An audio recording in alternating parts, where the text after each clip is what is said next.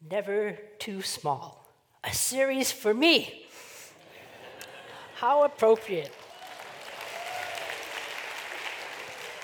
It's really appropriate that I get to kick off this series because I'm arguably the pastor with the most diminutive stature on staff. But look at this childhood picture of me. Aren't I saying early on in life, give it to me, world. Don't mess with me. Actually, it shows my early disdain of dresses. Well, in our kickoff of the summer series, we're looking at some of the younger people of the Bible who, in God's wisdom, are included in the biblical record. They're not as famous as some of the other Bible people we know, but boy, each young person in this series made a big difference.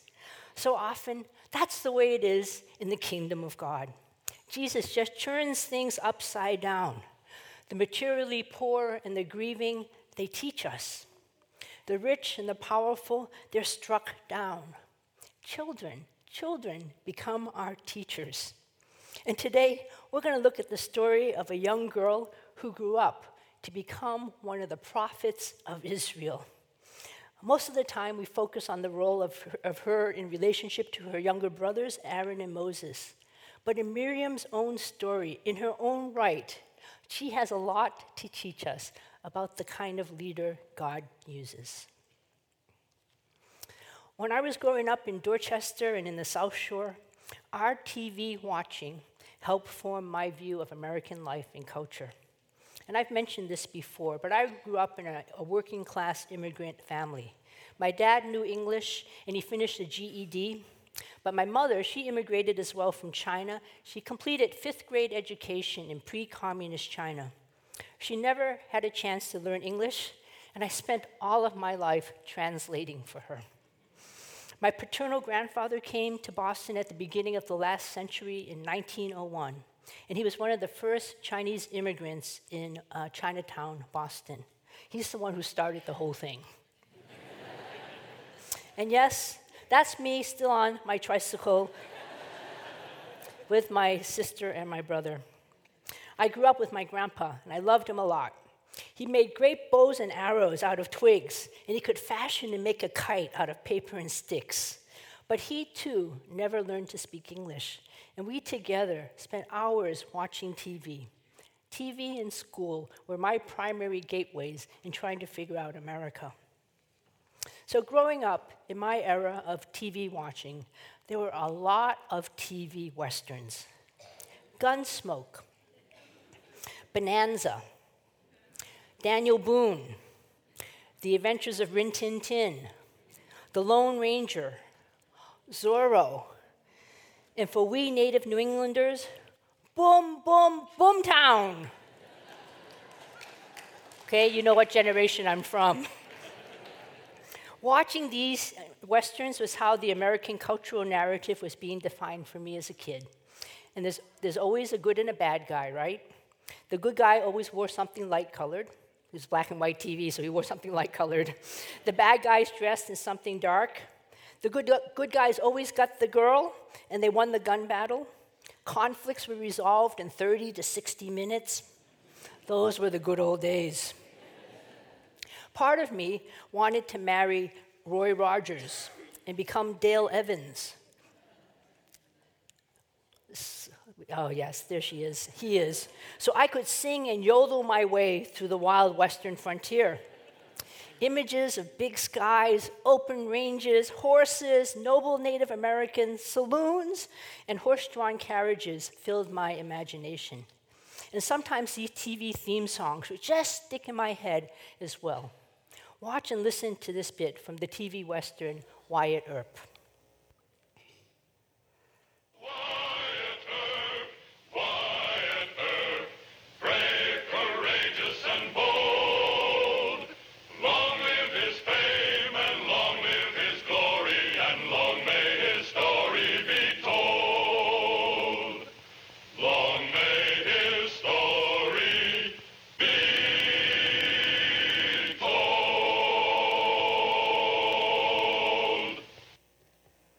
On second thought, maybe I want to marry him instead of Roy. But anyhow, brave, courageous, and bold. As you can see, this phrase has never left my mind. And you know what? These same adjectives very appropriately describe Miriam the prophetess. She's one brave, courageous, and bold prophet. So let's enter into our time warp machine together. Let's discover Miriam as a child, and let's figure out who she is and who she becomes as a grown-up. There are 3 episodes or acts to her story. Each one offers a distinct and important lesson. And children, let's buckle up, put on your safety belts, because we're going to go for a ride. Act 1. A big sister comes into the Bible story in Exodus chapter 2. How about a show of hands here for anyone who is a big sister? Go ahead. Even on the other campuses, I can see you. Okay, big hands. Good, good. All right, well, I'm 3rd of 4, so I only know about older sister sibling oppression. But you are probably well familiar with the story of Moses' beginnings. The people of Israel were held captive as slaves in Egypt for about 400 years. The current Pharaoh was afraid of them becoming too powerful and maybe even losing their free labor, so he tried to enlist midwives to kill all the baby boys and to kill the Hebrews. And when that plot didn't succeed, he declared that all the baby boys should just be drowned in a river. This is called a genocide or a pogrom, a systematic attempt to kill Jewish people. Well, this is the context in which Moses was born. And during his time, his parents, Amram and Jochebed, thought he was special. And they said he was no ordinary child. And they chose to defy the decree. And they came up with a way to save his life. So the boy is growing up, and instead of throwing him into the river to die like they were commanded to, they hid him for 3 months. And you parents know by about 3 months, the kiddo is not much hittable. They start to act up, and they start to talk a lot more, and there's more action. So what the parents did was that they made a small papyrus boat. The Bible calls it an ark. And it's then they placed this waterproof boat, into the river Nile. And just like today, older brothers and sisters are asked to look out for their younger siblings. So here is Moses' older sister. She was sent to see what would happen to him as this little ark was floating in the river. Well, you remember the story, don't you? Just happens to be the time when Pharaoh's daughter came for a bath in the Nile. And if you know your geography, the Nile is this really long river. So kids, can you imagine a bathtub is almost 4,200 miles long? That's a couple hundred miles longer than from Boston all the way across to Vancouver. It's like from east to west coast. Isn't that a cool bathtub? Well, that's where she was bathing in this place. And while she's not bathing in the whole thing, she's bathing in one location. But somehow, this princess sees the basket, and she realizes that there's a crying baby boy inside. And the Bible says she felt sorry for him. And right away, she says, this is one of the Hebrew babies. And with amazing chutzpah and boldness, Miriam, the young girl and daughter of Hebrew slaves, approaches royalty, the princess of Egypt, and she dares to speak to her. Excuse me, Miss Princess, sorry to disturb your bath. Shall I go and get one of the Hebrew women to nurse this baby for you? And I suspect with Miriam's question, the princess somehow decides that she wants to rescue and keep this baby. By saving this baby, she's risking her own life. Who knows how her father, the Pharaoh, would respond to her act of kindness? Perhaps he would even want her killed as well. Well, the older sister, she rushes to get her mother. Take this baby and nurse him for me, the princess told the baby's mother. I will pay you for your help. So the woman took the baby home and nursed him. And so Moses gets to go home to his own family. And he was probably there until he was weaned. And later, when the baby was older, his mother brought him back to Pharaoh's daughter, who adopted him as her own son. The princess named him Moses, for she explained, I lifted him out of the water. And later, Sure enough, Moses lifted the people of Israel out of bondage and away from Egypt. What a great older sister. She's protective, capable, brave, obedient, courageous, enterprising, quick-witted, clever, sensitive, unselfish, and amazingly mature for her age. As an Asian American growing up in a predominantly European American culture, so Miriam grew up as a minority Hebrew child in the dominant cultural world of Egypt. And like many of us, minority and immigrant Americans, we figure out how the dominant culture works pretty quickly so we can survive. So Miriam, she used her knowledge of how Egypt worked to help keep her family together in a time of really difficult political oppression. And it's very interesting that even though she's so very important to Moses' story, she's not mentioned by name in this passage in Exodus 2, 1 through 10. She's just simply called his sister or the girl. Well, do you wonder how old she is when this is happening? Exodus 7 tells us that Aaron was 3 years older than Moses, and the Hebrew word to describe the sister means a girl of marriageable age. So it could be that this unnamed sister may be 12-ish and much older than her brother Aaron and Moses. Now, isn't it just like God to use a middle school-aged girl born in slavery in such a significant way in the story of the people of Israel? Never too small in God's eyes, right? Well, here in Exodus 2, there's a story of three unnamed women who are a mother, a sister, and a daughter of the Pharaoh. They never should have had their lives intertwined. After all, there's issues of social class that would keep their lives apart. And it's only God that allows a Hebrew slave family to meet a powerful royal Egyptian princess in a mutually beneficial way.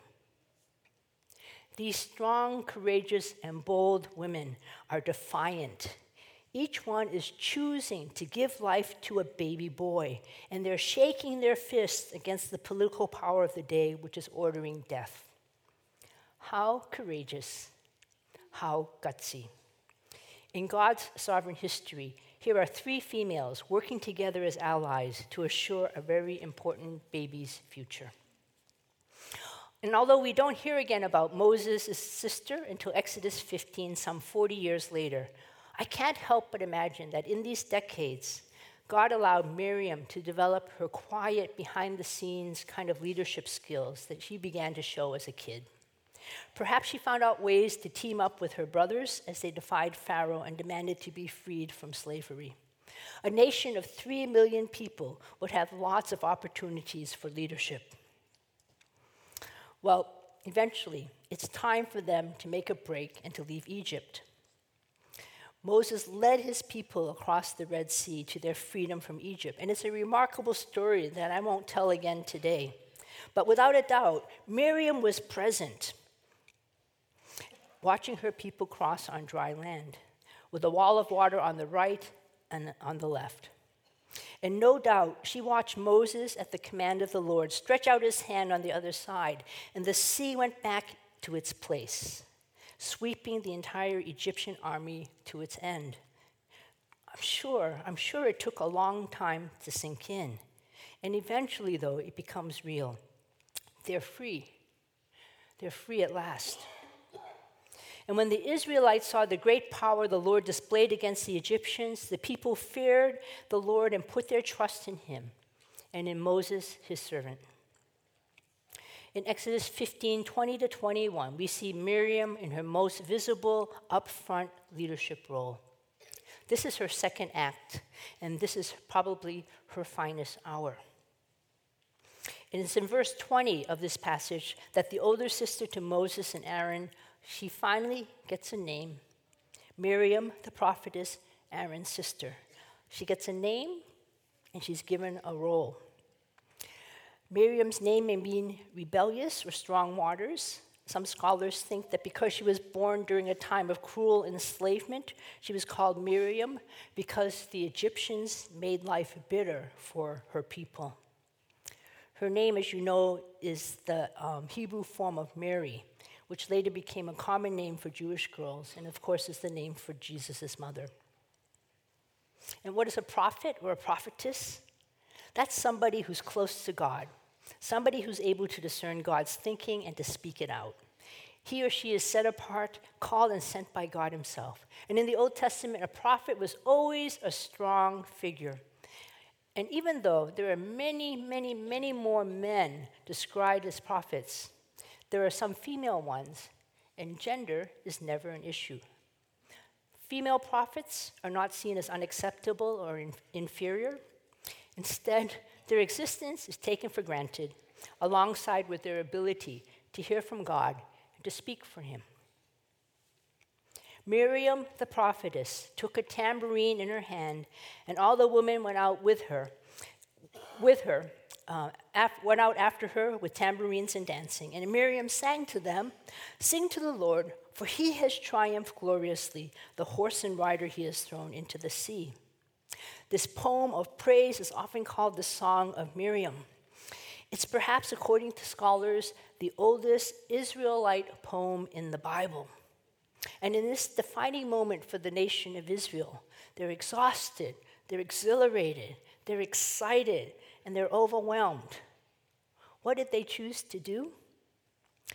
Miriam, a woman, leads them in singing and dancing and worship. 400 years of captivity are over. We are free from our oppressors. We're free to worship God. And as my young friend's daughter says, every time I hear Irish music, I have to tell my brain to stop. I don't want to become too danceful. And I suspect that's what's happening here. Once the music started, the people became really danceful. And Miriam is leading the way. It's clear she's a leader. It's clear she has followers. And I suspect God was enjoying the worship celebration being given to him on the other side of the Red Sea that day. The second act of Miriam's life may have been her finest hour. The third act, the next big glimpse we get into Miriam's life, is found in Numbers 12:1-16. And here we get to see a real family at work as they work out some real issues, as they disagree among themselves. Here we see a prophetess face her failure in a way that gives us real hope for our own leadership. Miriam and Aaron talked against Moses behind his back because of his Cushite wife. He had married a Cushite woman. They said, "Is it only through Moses that God speaks? Does he also speak through us?"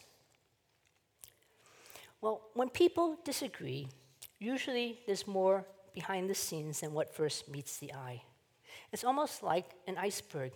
We see the top of an iceberg, that's the presenting disagreement. But underneath the surface, there's the real fuel, there's the real root issues that are underneath the disagreement.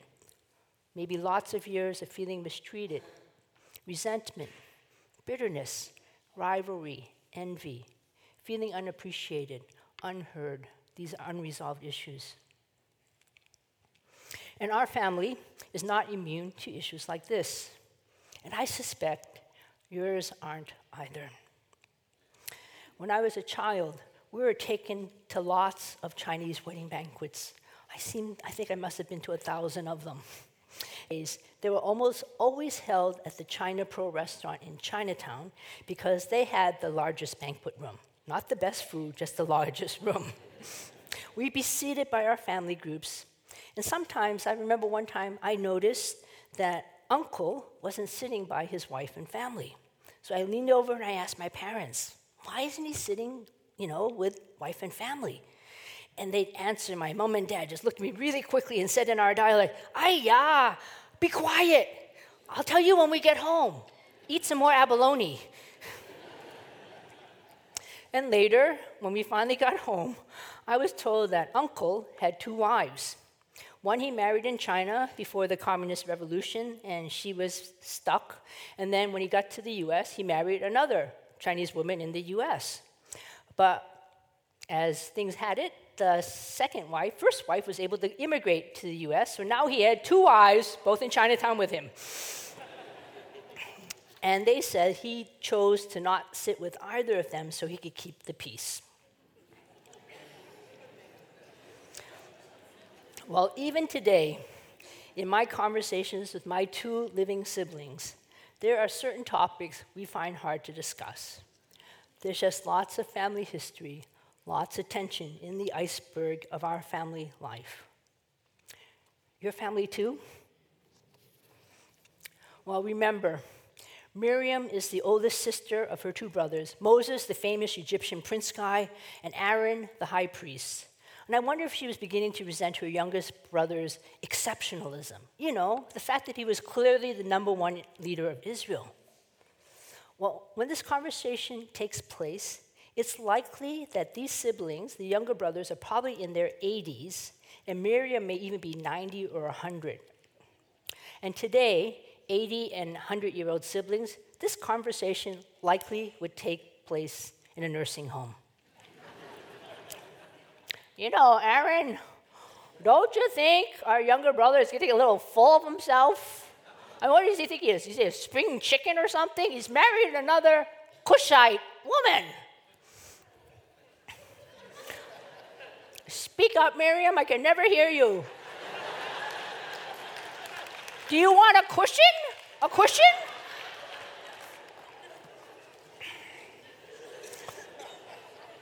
I have spent many years in a nursing home. So the land of Cush refers to ancient Nubia in the south of Egypt, which is modern-day Ethiopia. And Moses' second wife was maybe darker-skinned and more African-looking. And this is verified by the well-known Danish Bible authority, Lego.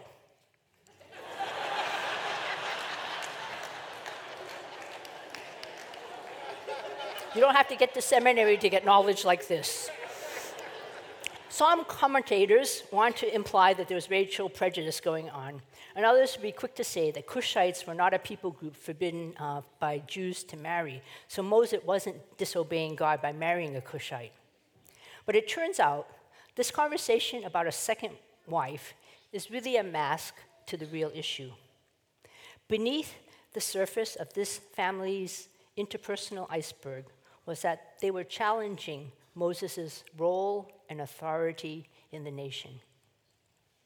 And they said, has the Lord indeed spoken only through Moses? Has he not also spoken through us? You can see where they're coming from, can't you, Miriam and Aaron?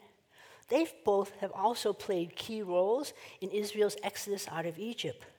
Here they are, they're pretty close to the promised land at last, after years and years of wandering. They may be tired, they may be grumpy, they may be jealous, envious, feeling underappreciated. What they end up doing, though, is they end up talking among themselves, and they question their younger brother's authority. And today, we call this gossip. I imagine that Moses was hurt, and in hearing this behind-the-scenes gossip from his own brother and sister, after all, they served together for decades, through thick and through thin. He knows he's alive today because of what his sister did, her brave act that saved him. He knows Aaron was given specifically by God to him to be his mouthpiece. He was his right-hand pal. But do you notice here in this passage, Moses doesn't speak a word as all this is happening around him. He keeps silent, and he doesn't defend himself. And that may be a good reminder to us that in the heat of criticism and disagreement, it's wise to pause, to pray, and to not rush in our own self-defense. When I found myself in what has been one of the most difficult times for me in my ministry life before coming to Grace Chapel, I heard accusation and innuendo about what I said or didn't say in a really tough supervisory situation. Early on, I resolved in my heart to try not to defend myself and to let God be my defender. It wasn't easy, and it wasn't without significant bumps and bruises as the whole thing unfolded.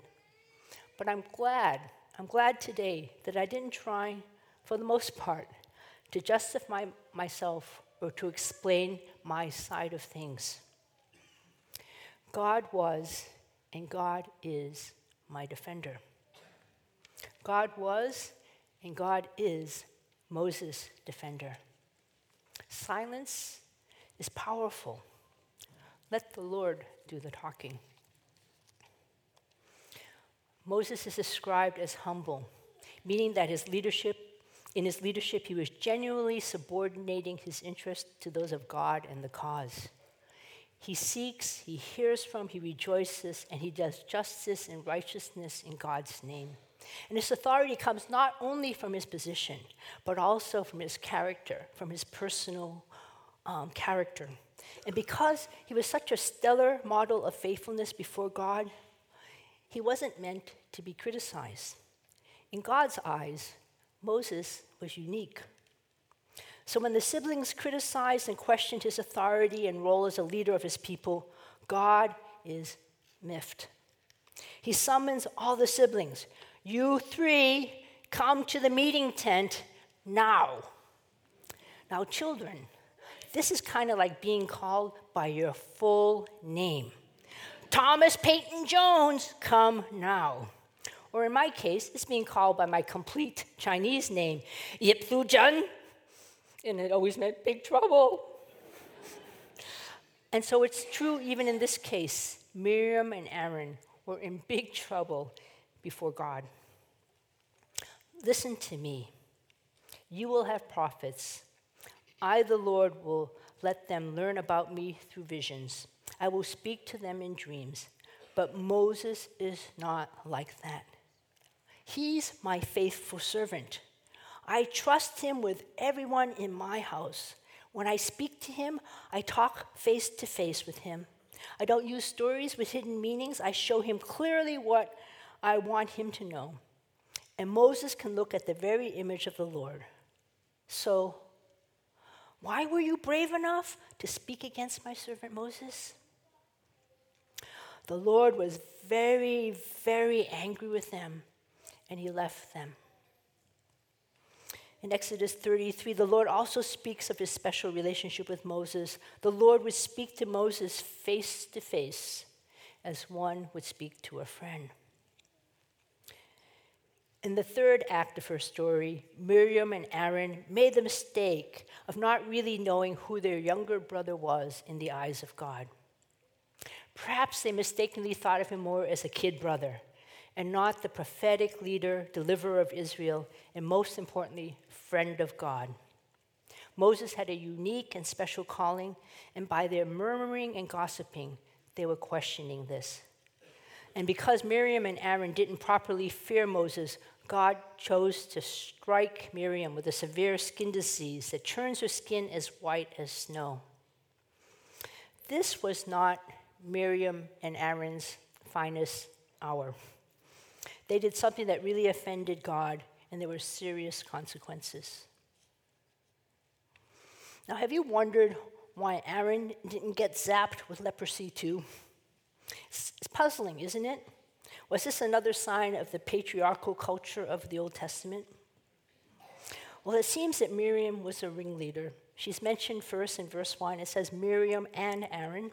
And other commentators have surmised that Aaron was spared because he was a high priest, and in his position as high priest, if he was physically disfigured, that would disqualify him in his role of leadership as a priest. It's not clear why Miriam bore the physical brunt of the punishment, and Aaron committed the same sin, but he only experienced internal anguish. What the Bible does say is that Miriam got the disease, and she suffered a week of exile outside the camp, away from her family and the community. Well, as soon as Aaron sees what happens to his sister's hand and body, he turns to Moses and immediately pleads on her behalf.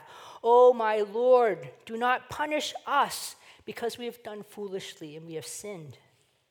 And Moses intercedes, asking God to heal Miriam. And God does. 7 days later, Miriam's status as an important prophetess leader is the fact that the people waited 7 days before they broke camp and continued on their journey. Even in her very public leadership failure and sin, Miriam's life was instructive to her people as they waited at camp in the desert for her return. They had a chance during that time to reflect on the seriousness of sin, the reality of judgment, the need to repent, the importance of prayer, and the wonderful gift of forgiveness. They saw that this unity and disagreement that wasn't addressed would have its consequences, and that it was important to come clean, to come before God, and to acknowledge our role in communication breakdowns.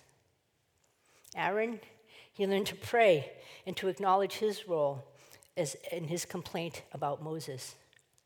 And Miriam, she got this unexpected week of soul care in the desert, where she could experience God's grace, mercy, and compassion. She repented, and she was restored. And the entire community recognizes that sin grieves God and destroys individuals and families. Thanks God for his amazing grace. So, brothers and sisters, we are never too small in God's eyes. From Miriam's life and story, we see that God is sovereignly at work in all the circumstances of our lives, from the days of our tricycle riding to the time of our retirement, from the early days of your marriages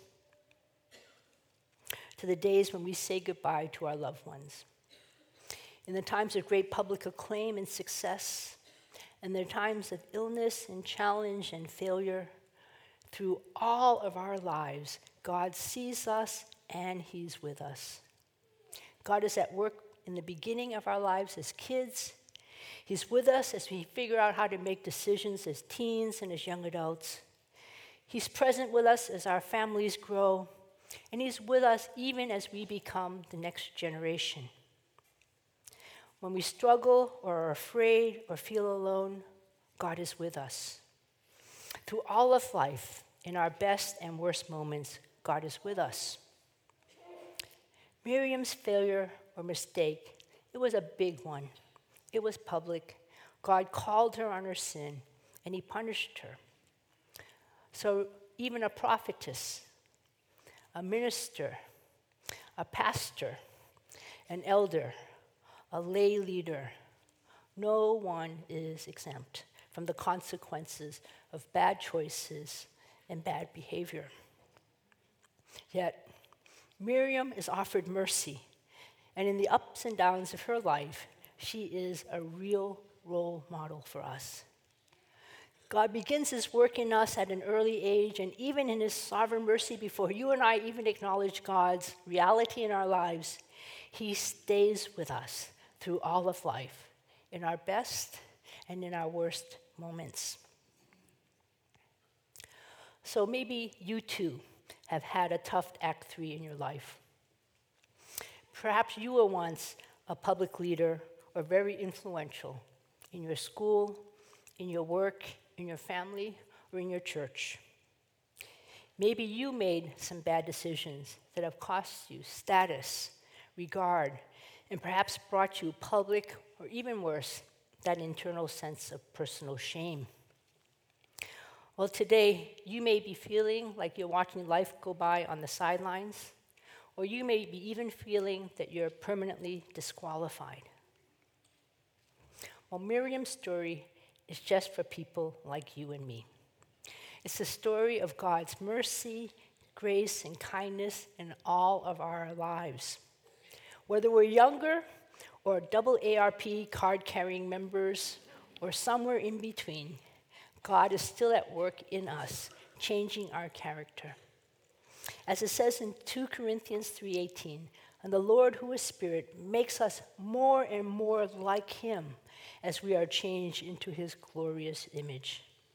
And brothers and sisters, God's promise to us in this whole character transforming process through all of our life is this: He who began a good work in you will bring it to completion in the day of Jesus Christ.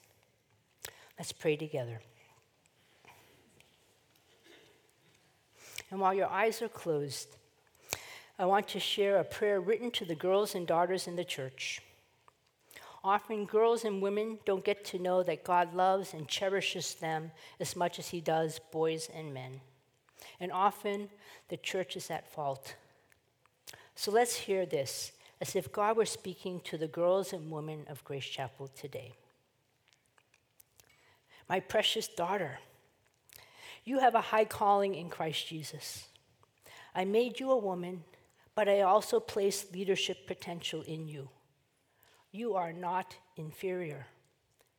Whether you are called to lead a church, a business, a small group, children's program, a Bible study, I can empower you with the boldness you need. Don't limit me and my power in your life. Just as Miriam grew in confidence and became a prophetess to her nation, so can you grow in your gifts and abilities. Let me train you. Let me chisel your character and form Christ in you. Let me speak through you. Just as I disciplined Miriam as a daughter, I will shape, mold, and make you into a woman who honors her Father in heaven. Amen.